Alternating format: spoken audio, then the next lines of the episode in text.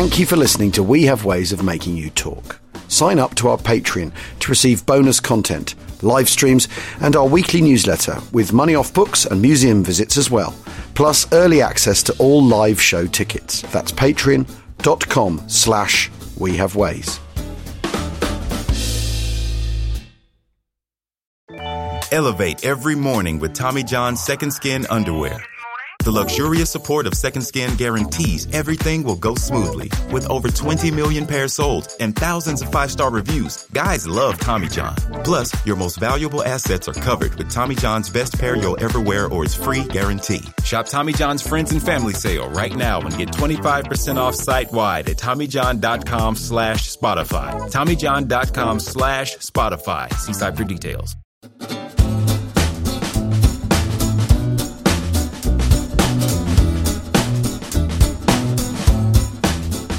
Achtung, Achtung. Welcome to We Have Ways of Making You Talk with me, Al Murray, and James Holland. And James, who we, we're joined not by one guest, but by two. Who are we bo- joined by today, Jim? Well, amazing guest today. We've got um, two mega names. We've got um, oh, God, I can't even say it. You know what I mean. Satiricist.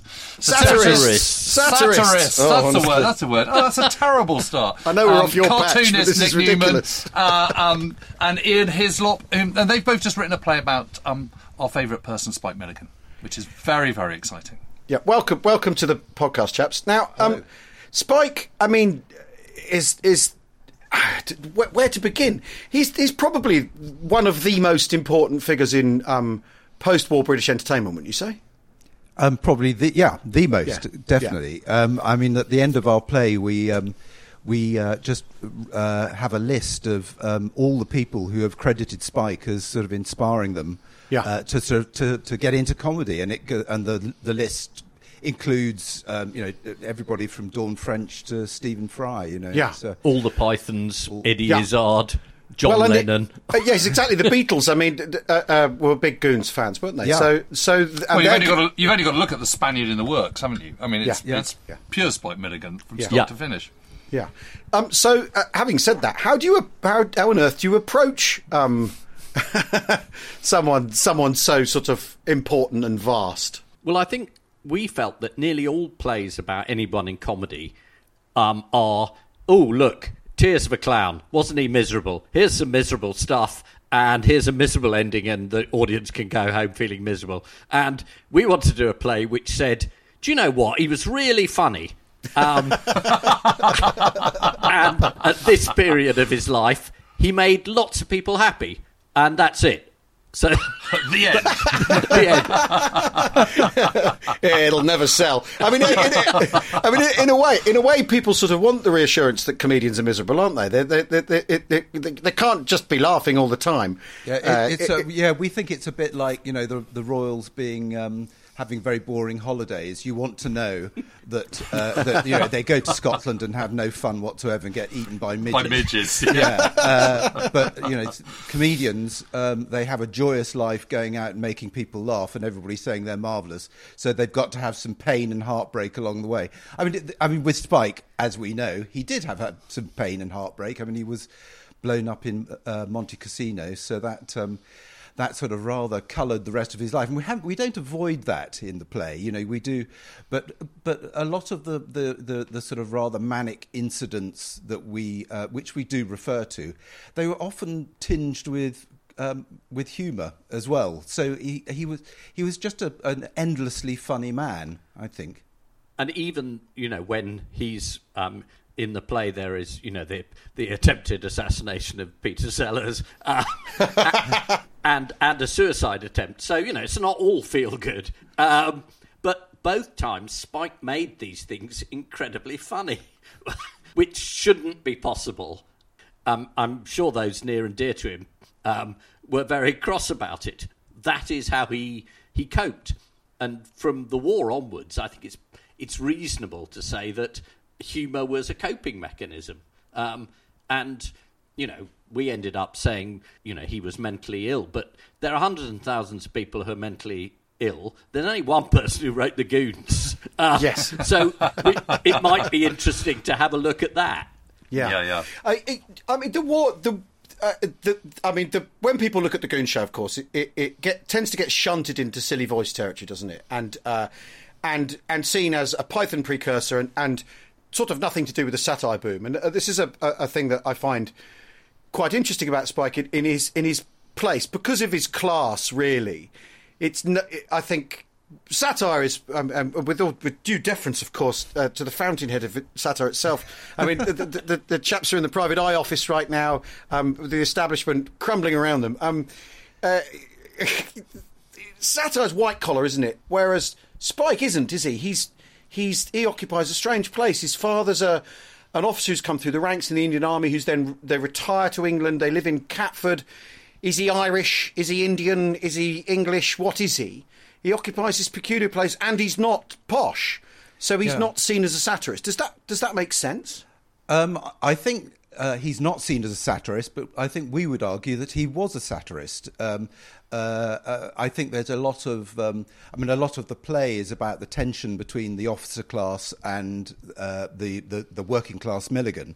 Um, and he sort of fought the officer class during the war. You know, if you read his war uh, war memoirs, he doesn't have a lot of time for a lot of officers, you know, who he he portrays as quite pompous and officious and um, sort of annoyed with him for playing the trumpet when he should be um, obeying orders a bit more. I mean, he's just not very interested in rules, is he? No, exactly. But then he sort of carries that on into the when he starts um, working for the BBC, um, and the same men are running the BBC. It's exactly the same men. Um, they're they're now wearing blazers instead of uh, uniforms, uh, but they're they're set. well, no, this is we know this because we had access to um, a lot of the uh, correspondence between Spike and the BBC, and internal correspondence and memos about you know between managers uh, having real problems dealing with Spike, saying he's a um, he's a very very difficult man to deal with. How do we get rid of him? So this is sort of what the the play is about. It's a sort of um, the continuation of the war by other means, really. the, the, uh, And there was But- this but- but- feeling. Sorry. No, no, you got him. um, there was this feeling of, of um, them. There was this feeling of the management basically saying, "Look, why are you why are you still going on about the war? It was a long time ago, and this is in 1953. It was eight years ago, Yeah. and here we are. and here we are." And Spike was saying, "Well, we've all just lived this, and the Yeah. entire audience out there had just come through rationing. They knew what the NAAFI was. You know, half of their brothers and husbands or you know wives had served. So there was this idea that, oh yes, we're finished with the war now. Um, and Spike, he really hadn't. Um, and there is there's a great bit of correspondence where um, nearly all the officers, um, especially um, Bloodnok, appear to be venal, corrupt, and cowardly. Um, and you know they say, well, look, why why does he start singing Deutschland über alles as soon as the enemy come anywhere near him?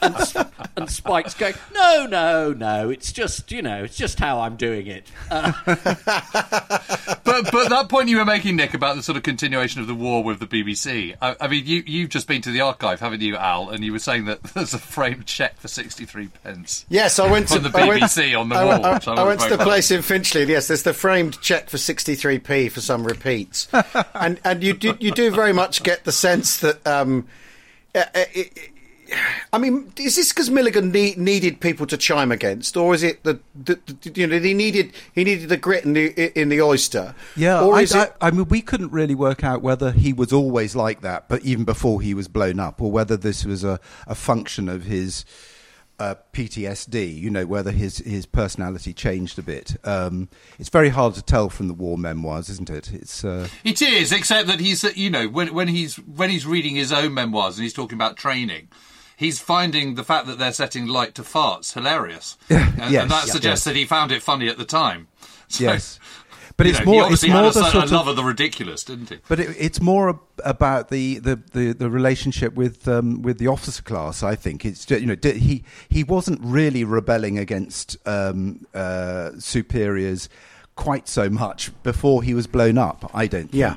Well, But- and also he because Tony Goldstein, he has a friendship with Tony Goldstein, doesn't he? Who who who had, had worked with Terence Rattigan and and who he regarded as the sort of uh, uh, the, the person who understood him in the battery, as the guy he could chat to about culture and stuff, and he got him listening to music and all this sort of thing. And then the battery commander Chater Jack, he's sort of friendly with. It's when it, the impression you get in the memoirs is when Chater Jack leaves and uh, Jumbo Simpson comes in to replace him. He's unsympathetic to Milligan. He doesn't like Yeah. his. They, they they play him some music and he doesn't like it, and and they don't like the way he plays the clarinet. It's the way it's framed in the book, but you get the feeling that they've they've they've got a lot. Uh, someone in charge who's a lot less sympathetic to Milligan's antics and shenanigans and and his back chat because the the, the interesting thing is the the first period of the memoirs is he, he seems to be offering an awful lot of back chat to his officers, and they they're like, oh, well, don't be ridiculous, Milligan, or or they let it go. And then he runs into someone who isn't sympathetic to that, and that's where his problems start. And th- there's a sort of coincidence because because after he's blown up, he gets no sympathy, and he's told to get back in the line and all that exactly. sort of stuff. Yeah, yeah, and yeah. I think that callousness um, turns him Yeah. really, um, Yeah. so that he's sort of he's then furious. But Yeah. you know, la- later in life, you know, I mean, when Nick and I were working at Private Eye, you know, Milligan would bring up Barry Fantoni. Um, and we'd say, "What did he want?" And Barry would say, "Oh, he just came on and said, bloody BBC." and that was sort of it. Um, Yeah. He was cross. He was cross during Q8. Um, you know, when he had a show on um, every week, he just he was just furious. And and we we sort of do make the point in the play as one as uh, the producer Peter Eton uh, sort of uh, m- makes it clear to him. You know, you may have this continual war with the BBC, but they do put you on, and they do they do recognise your talent in some. I mean, he'd had dif- difficulties with certain managers, um, and he was always furious that, um, and quite rightly so, that he was paid half as much as um, and um, and Sellers. And and you read this correspondence, and you've got a BBC manager saying the problem is, as always, is Milligan, who we see as a sort of freak contributor. Um, they couldn't pigeonhole him. You know, they understood what Sellers did because he just he did lots and lots of variety. He could do all these voices. They understood Secombe because he. Uh, could sing. He could sing, and he was he was regarded as the finished article. He was an all round entertainer. But Spike, um, he wanted to change the rules, and and uh, he, and particularly sort of he was a lot of a pain in the in in the neck to the people doing the sound effects. He wanted to revolutionise how radio comedy was made, and it. Uh, um, of course, you know people don't like change, um, and and and particularly the BBC. You know they, but but they did allow it eventually. You know it did. Well, and it uh, was a huge it was a huge hit. So you've that Yeah. inev- that inevitable tension, haven't you, between someone's getting it right and Exactly. uh, Yeah. and who and who is But it? I've, I've got a question for you, though. I mean, if he if he's ringing up the private eye offices, does that mean? I mean, did you get to know him? Yeah, well, I, I knew Spike a bit. I had a family connection. Um, he was married to someone my mother knew um, in Sussex. So I knew him a bit in the last, in, in his final days, as it were. And I interviewed him um, on radio, uh, rather like this, except it, it went a lot worse. I was going to say, I think this is going pretty well. well, I mean, I'll, I'll tell you because it, it was just Yeah. it was a classic. Uh, uh, it was a program called Midweek, which used to do a live Yes. birthday interview, um, and the bee, um, in those days offered a bottle of champagne, which was opened in the morning for the birthday guest, and I was on to interview Spike. I opened the champagne; it went all over my notes. Um, which I'd written in green felt tip, and there was just a sea of green. And Spike And had bubbles. been of bubbles, and Spike had been a bit stroppy up to that point, and then he just thought this was the funniest thing that had ever happened. Um, again, because it was chaos, and he started interviewing himself. Which was much, much funnier and much better than I would have done it. So he completely saved my ass, um, as it were. But- so but- I was thrilled by him. That's so funny. But did he? But did he ever talk to you about the war when you when you did in the kind of occasions you did speak to him? No. It didn't just sort of come up in. I would try and bring it up. Like Nick, I'd read them and I was, you know, really keen to talk about it. But I think by, as far as I gather, in, in, in those final days, he spent a lot of time with his old buddies from the war. He had a place where he talked about that with people who were there. And Right. I think I was just too young and. Um, he, But he, was- he talked about it once on Wogan, didn't he, with Peter Ustinov? He, but he sort of, I he- again, he had a sort of love-hate relationship with the army, didn't he? That, Yeah. um, he, you know, he he he remembered all his colleagues and you know Edgington and uh, people like this who he sort of found, you know, great inspirations for for him, and and um, uh, he met a. A, a chap called uh, Colonel Stanley Reynolds when he was with the Bill Hall Trio um, playing in Blackpool. He met this bloke on the seafront, and um, he found him incredibly funny and a bit of a spiv and a bit of a con man, and they kept a correspondence going until um, Reynolds died. Um, but he was the inspiration for Major Bloodnok, you know, and so it, it, you know he had a. Um, there's a line in the play where he said, you know, um, the great thing about the army is that you could just be funny for the fun of it, whereas, whereas working for the BBC, there was the relentless pressure to be funny on a weekly basis, and he found that very uh, well. Of course, it dro- drove him um, bonkers, really.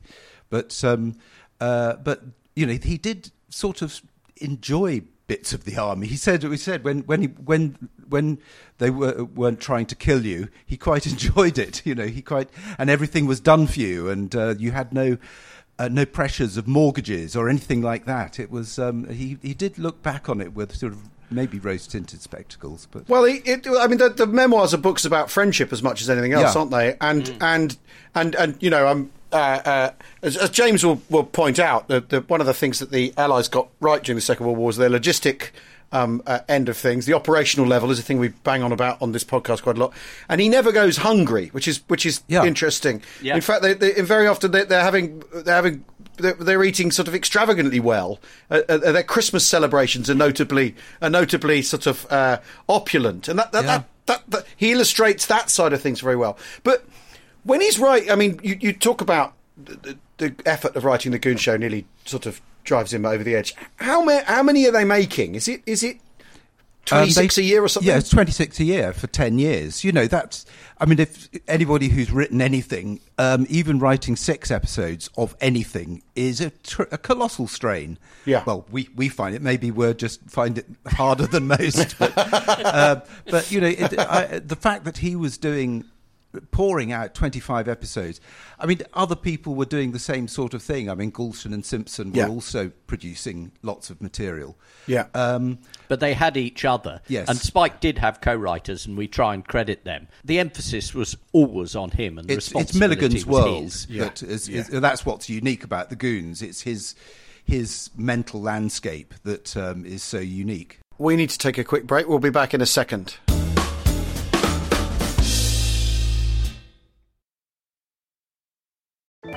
Elevate every morning with Tommy John's Second Skin underwear. The luxurious support of Second Skin guarantees everything will go smoothly. With over 20 million pairs sold and thousands of five star reviews, guys love Tommy John. Plus, your most valuable assets are covered with Tommy John's best pair you'll ever wear or its free guarantee. Shop Tommy John's Friends and Family Sale right now and get 25% off site wide at TommyJohn.com slash Spotify. TommyJohn.com slash Spotify. See site for details.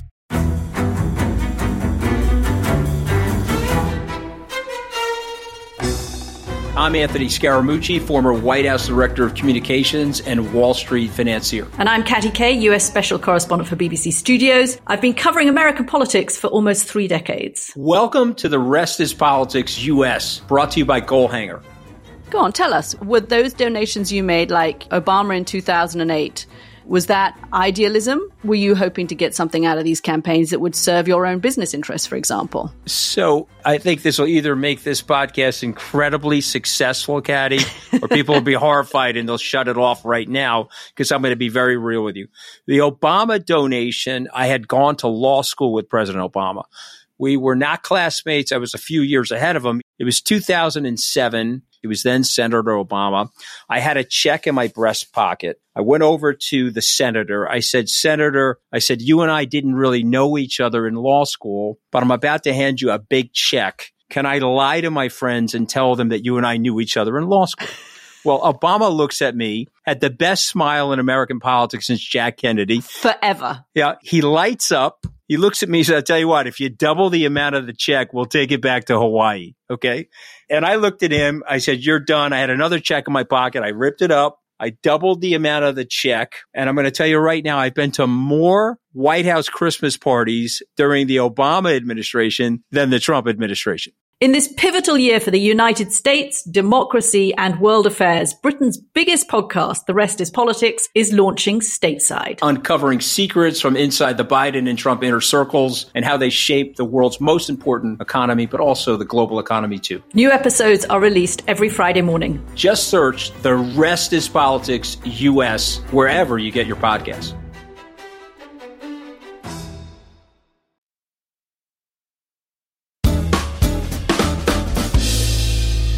Welcome back to We Have Ways of Making You Talk. We're talking about Spike Milligan with Ian Hislop and Nick Newman. So, what was his routine then? Would they because they, they, recorded them on a Sunday afternoon, didn't they? Mm. They'd read next week's, wouldn't they? Then they'd do. Then they'd record this week's. They'd give him the notes for next week, and then he'd have to write the following one, wouldn't he? I mean, it's sort of yeah, well, bananas. That, it is. It is that thing. Anybody who's you know, when we've written series, and you just get completely confused and don't know where you are because you're you're rewriting episode two, writing episode three, doing the third draft of episode one, all simultaneously, and you you know, and Spike presumably had that, um, t- you know. Four times as bad as we've ever done it, you know, because he was doing so many more episodes. And there is a feeling, I mean, there's a constant theme of him being late. Yes. And he's late with the scripts, and he's always late. And there's sort of uh, memos saying, "Why can't you deliver the script on time?" Um, and the the others in the cast, I mean, particularly Sellers, is furious that he doesn't turn up because they do, um, and they're very punctual. But the the great side of that is you get a feeling that once the rehearsal starts and they're there on a Sunday, everything dissolves and it becomes this brilliant fun um, between three people who they may argue, but and we we try and make a point in the play about how brilliant Secombe was at keeping the peace yeah.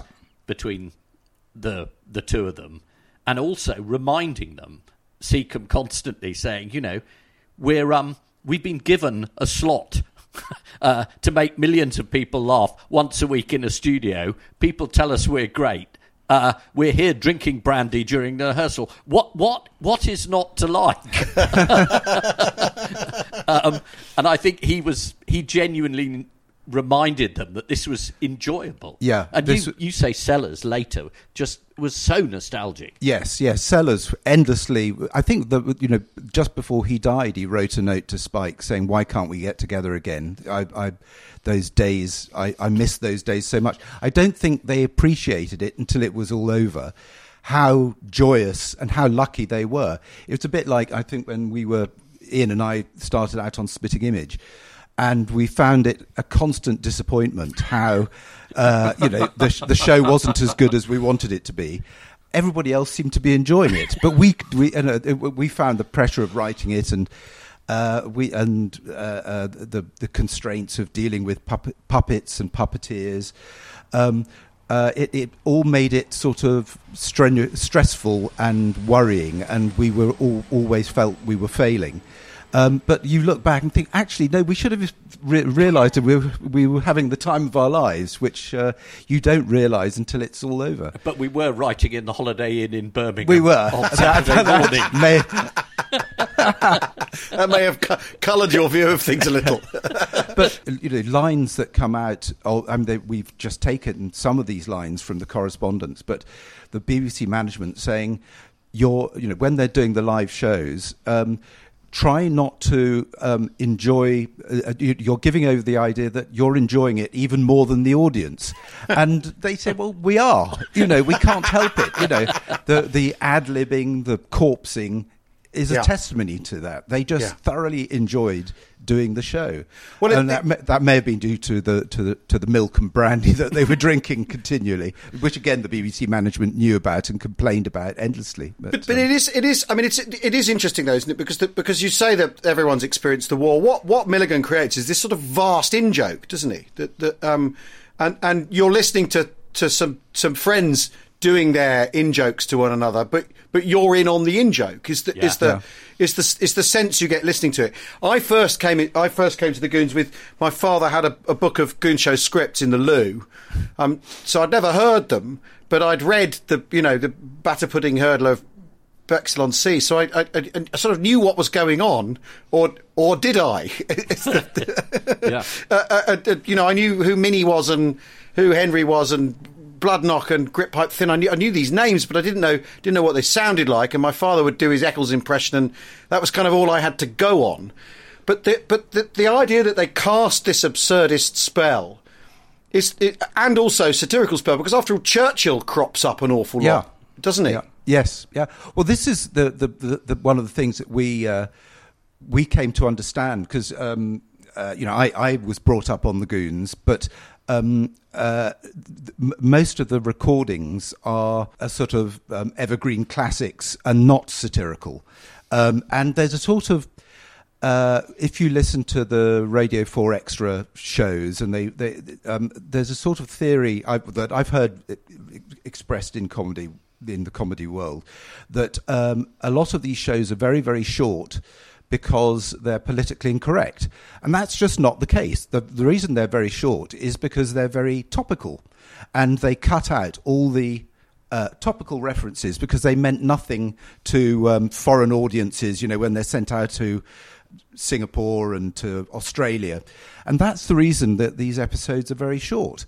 Um, and certainly when we were doing the research, um, uh, there were you know there were episodes where they did an entire parody of the coronation. Spike was hauled up by the management for having Sellers doing an impression of the Queen. I mean, can you imagine that in 1952, um, 53?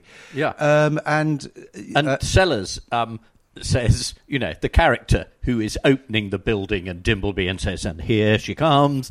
Uh, the character is called the Duchess Boyle de Spudswell, um, which is. and, and the management is saying, look, you know, we're not idiots. Peter Sellers is imitating the Queen. And they're going, oh no, it's this Duchess character. You know, and they're doing it.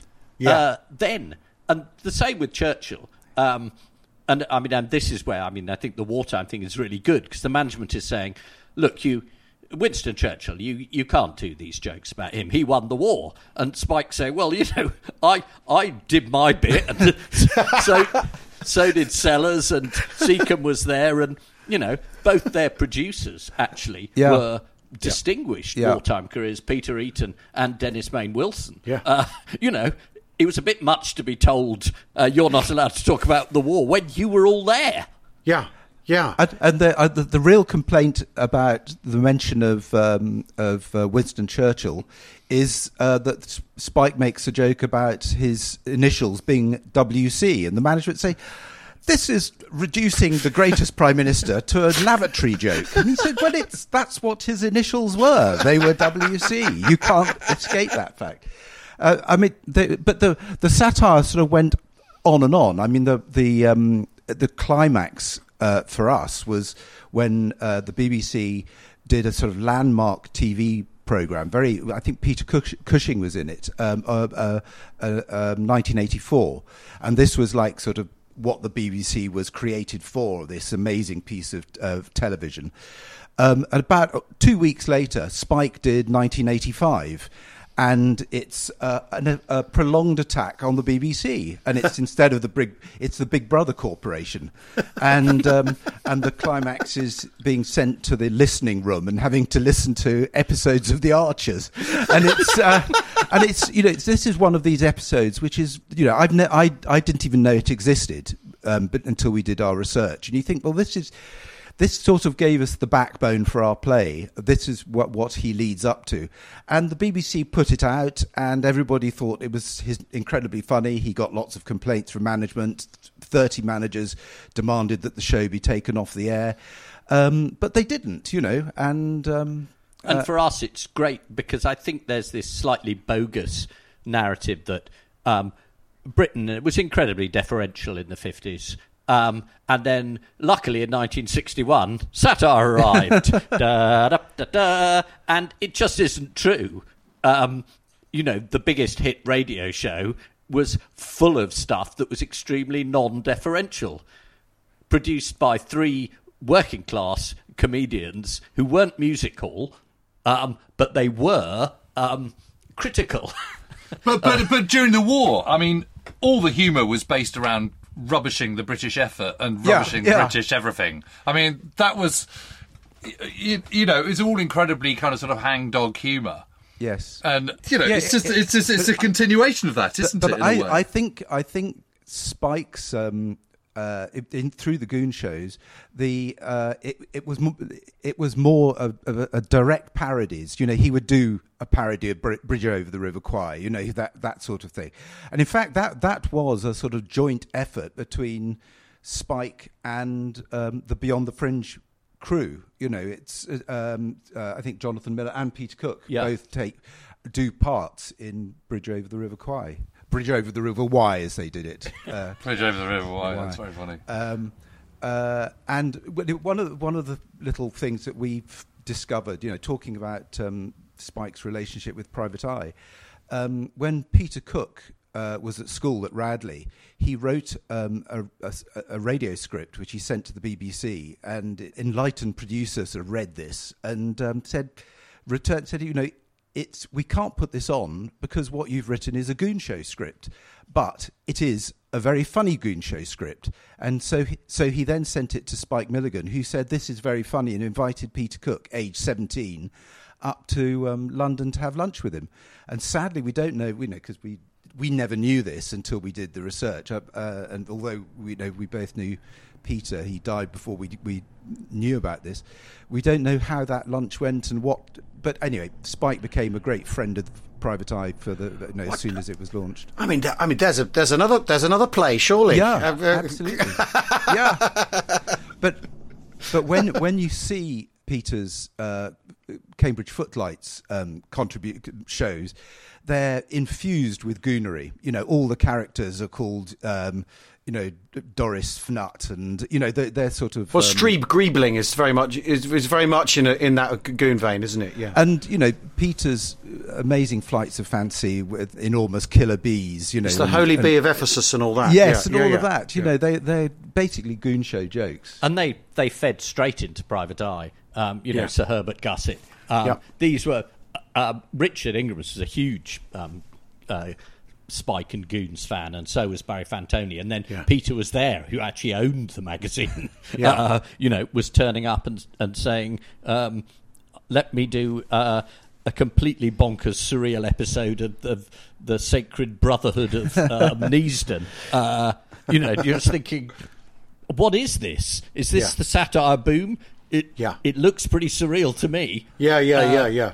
So I I think the the the comedy narrative of, of is just as neat and um, wrong as any other historical Well, well, narrative. yes, exactly. Uh, uh, and you said you touched on this earlier that the fifties is seen as a de- as this deferential time, and certainly as we get, fur- you know, we're much more po-faced about the Second World War than than, than people were at the time. I think. I mean, obviously, it's a thing to be po-faced about in lots of ways, but but there is a, a, um, a, a- a lack of deference. That it, after all, if you do i- if you do conscript people, you're going to end up with all sorts of people who are going to react to those institutions in all sorts of different ways, and, and a lot of them, a lot of them aren't going to like it.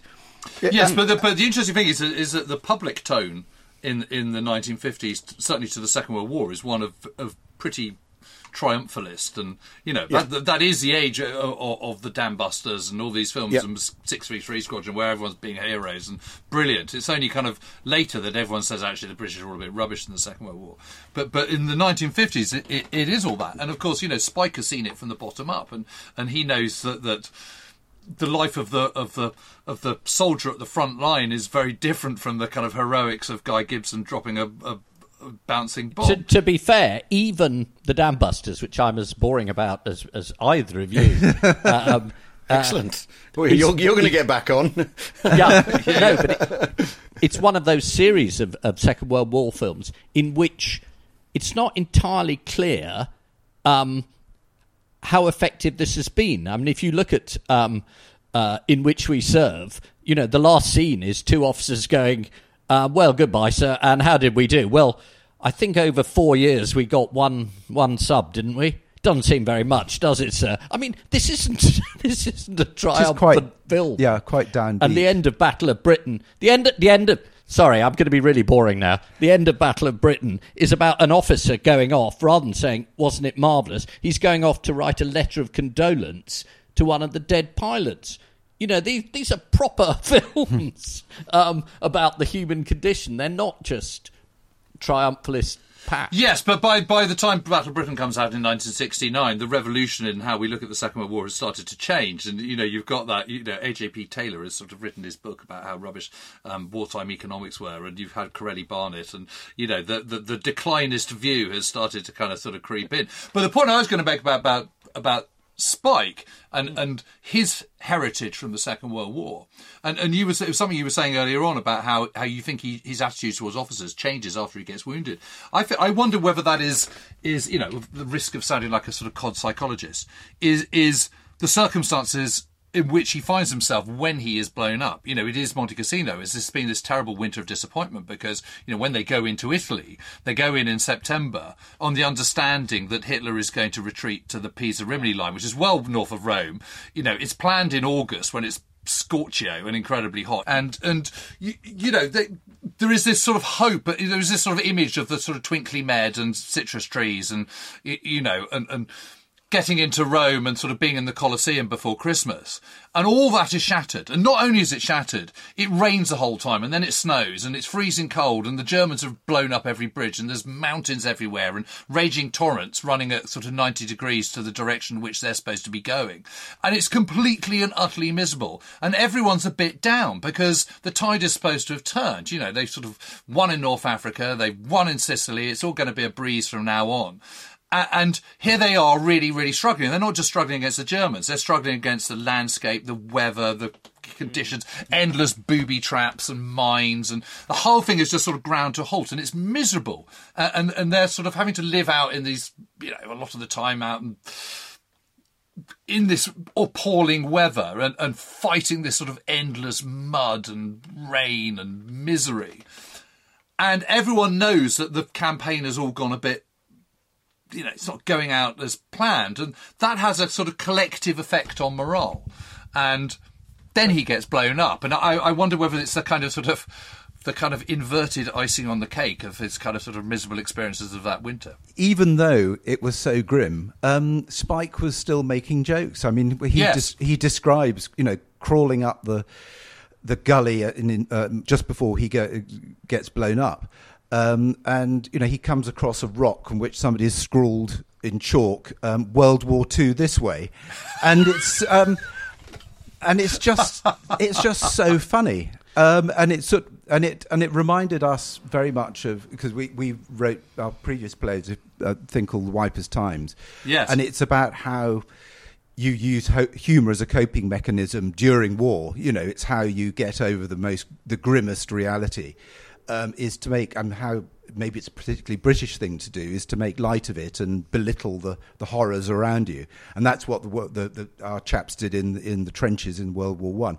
and Spike was doing that very much in World War Two, and I think and we sort of feel that you know the, the play our play Spike is is sort of almost like a sequel to the Wipers Times. It's about how you use humor as a coping mechanism after the war rather than during the war. You know, But but but I suppose my point was you you, you were you were saying that he becomes um, more irritated and more anti um, Yes. officers after that, and I and I and I suppose my point was really was someone's got to be to blame for this for this change of circumstances, and it, and it's Yeah. certainly not the it's certainly not the Tommies on the ground. It's it's the officers. It's the people in, in charge.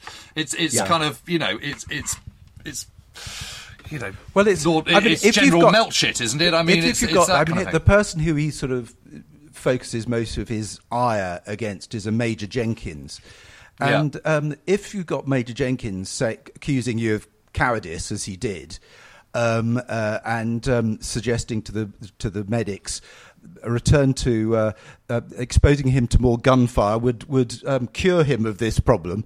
You know, it's a it's an incredibly cruel and callous um, response. I mean, I I got various relatives who suffered from shell shock um, in the First World War, and their account, you know, people have written about it, dealing with their father who had suffered shell shock, and it never went away. And the sort of waking up and the screaming at night and the and every time, particularly, um, the, uh, you know, if if this um, if he had an operation and he woke up from an anaesthetic and he every time he thought he was dying and was going through this experience again.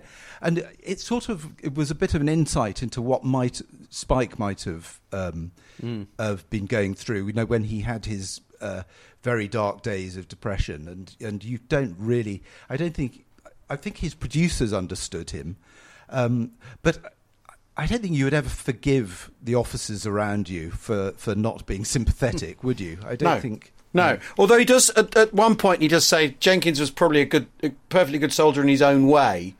It's Yeah. just he wasn't any good for me. Spike's understanding of that, I think. I mean, what's also very interesting is after they after they realise when he's downgraded to category B in his in his scrapbook, which which I looked at the other day, he says this is uh, you know I was cut off from all my friends. This is an incredibly depressing moment in my life. He then goes on to describe actually a fairly uh, he, you know, he's filing and he's painting, uh, uh, doing decorations, isn't he, in, in messes and stuff. Yeah. And, and, and making, sort of being made useful and actually not living too difficult an existence. And, uh, and while he's lost his friends, he's also been, the army's actually being strangely kind to him in a way, like keeping him away from danger and knowing they can't rely on him on the front line. So they're finding things for him to do. And so he, it is that peculiar thing that he is looked he is actually looked after by by the army really which Yes. is a surprise because you'd think oh you're on the scrap heap now if you he works as a uh, as a waiter in the in the mess, doesn't he? I think, and Yeah. and so and um, is actually quite grateful for the opportunity to try out lots of different wines, and um, and and then an officer does suggest to him, um, look, you're quite good with the trumpet, you know, why don't you do that? And um, it does sort of kickstart him again, doesn't it? I mean, so yeah, no, he is. It's not a, a continual. I mean, he had so much respect for Peter Eton and Dennis Main Wilson as well, who were both officer class as well. So it wasn't an entire class hatred. the BBC management at a higher level had no idea what to do with Spike and were not any good for him. But come down two layers and they looked after him. They uh, when he went into the private nursing home, um, they made sure he was there. Um, you know, all credit to Harry Secombe, who we discovered had been sort of paying some of his bills, and I mean was a really good friend to him. You know, when when it actually mattered. Um, uh, but he was sort of he was taken care of, and he you know maybe it's a thing about institutions, but um, almost your first question was did he need that? Um, did he need something to kick against? And I think the, the answer is yes. Uh, left to himself, hey, you can do whatever you like. yeah What do I do? well yes because before the war he's sort of drifting about and hasn't really figured out what to do with himself yet has he it's the, it's the thing and But the- he he was also his father's son. You know, Yeah. he, he he he wrote about his father and said his father was um, uh, you know uh, uh, hated everybody. You know, he. Yeah.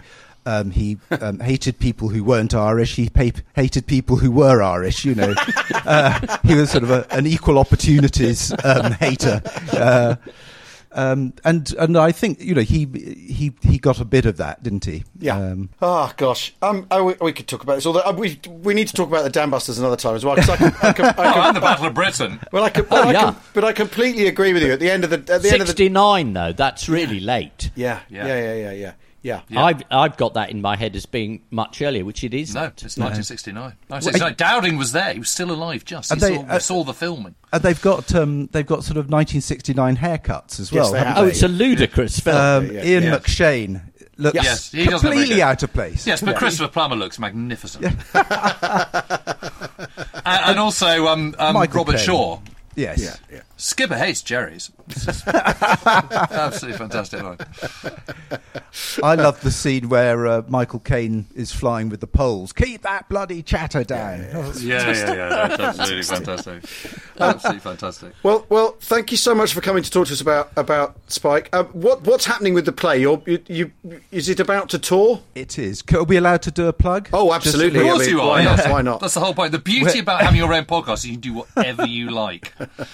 Well, we, we start in Cheltenham, um, I think on September the 6th or something like that. And then we go from Cheltenham to Malvern.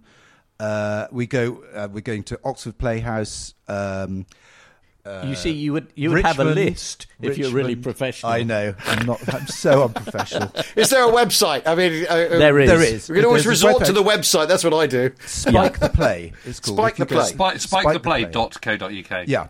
But um, we we end up in Blackpool, which is a fitting place to end up because there's a there's a big tribute to Spike in uh, opposite the Blackpool Tower. On they they have a thing called a comedy carpet. Have you? I know. do you know this? I'm on it.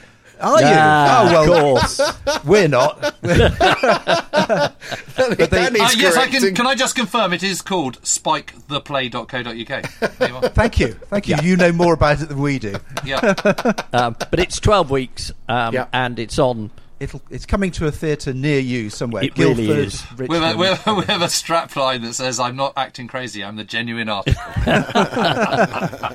Yeah. Well, you'll find all the best jokes in the play are spikes. There's no shame in that. well, thank you so much. Um, Well, thank you. Uh, Yeah, Ian thanks. Hislop, Nick Newman, thanks for talking to us. Um, we will see you all again soon. Thank you very much for listening. Bye bye. yeah. Cheerio.